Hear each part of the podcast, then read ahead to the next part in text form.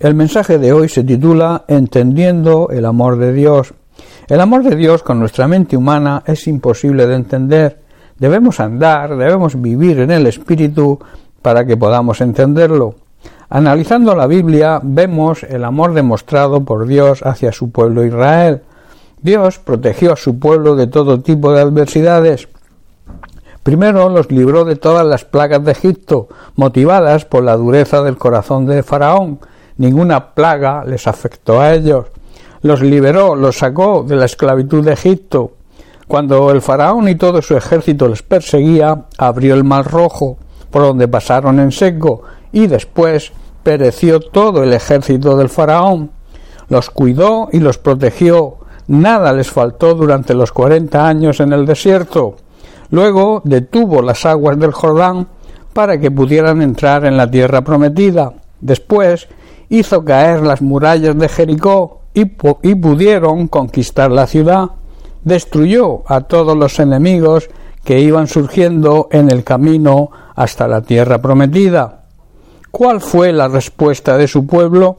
En Malaquías capítulo 1 versículo 2 leemos Yo os he amado, dice el Señor, y dijisteis ¿En qué me amaste?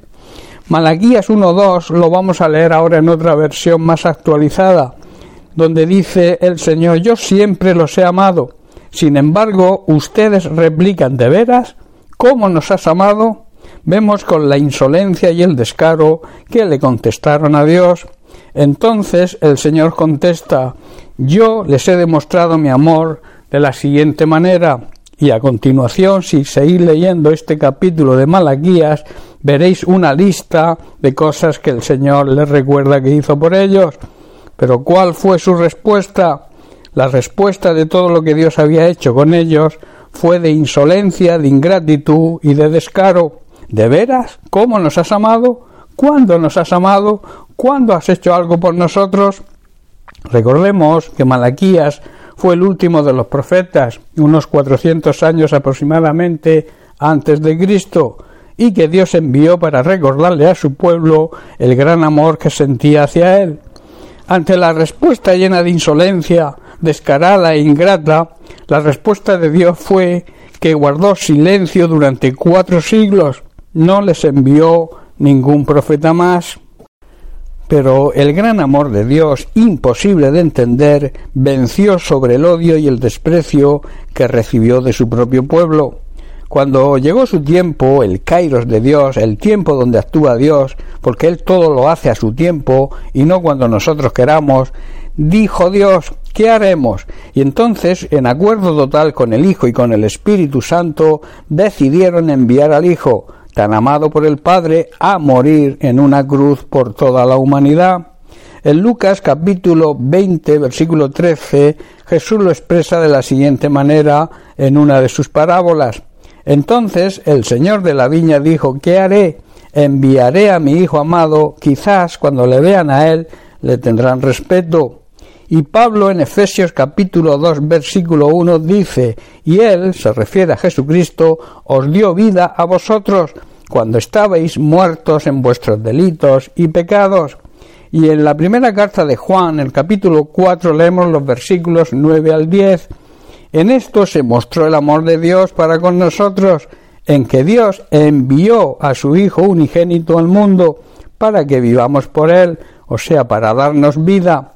En esto consiste el amor, no en que nosotros hayamos amado a Dios, sino en que Él nos amó a nosotros y envió a su Hijo en propiciación, en pago, en rescate por nuestros pecados.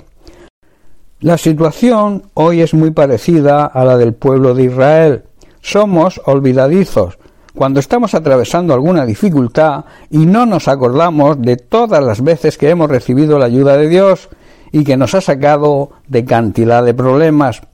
Y hasta con la misma insolencia y descaro le decimos a Dios, ¿cuándo hemos recibido tu ayuda? ¿Cuándo has hecho algo por nosotros? Llegando muchas veces a acusarle de lo que nos ocurre, que seguramente y casi siempre sea por nuestras malas decisiones. A veces somos tan necios que luchamos con aquel que está de nuestra parte, luchamos con el único que nos puede ayudar. El problema está en que cuesta entender el amor de Dios, ese amor ágape, ese amor que nos tiene, ese amor incondicional, que no tiene comparación con ningún otro tipo de amor.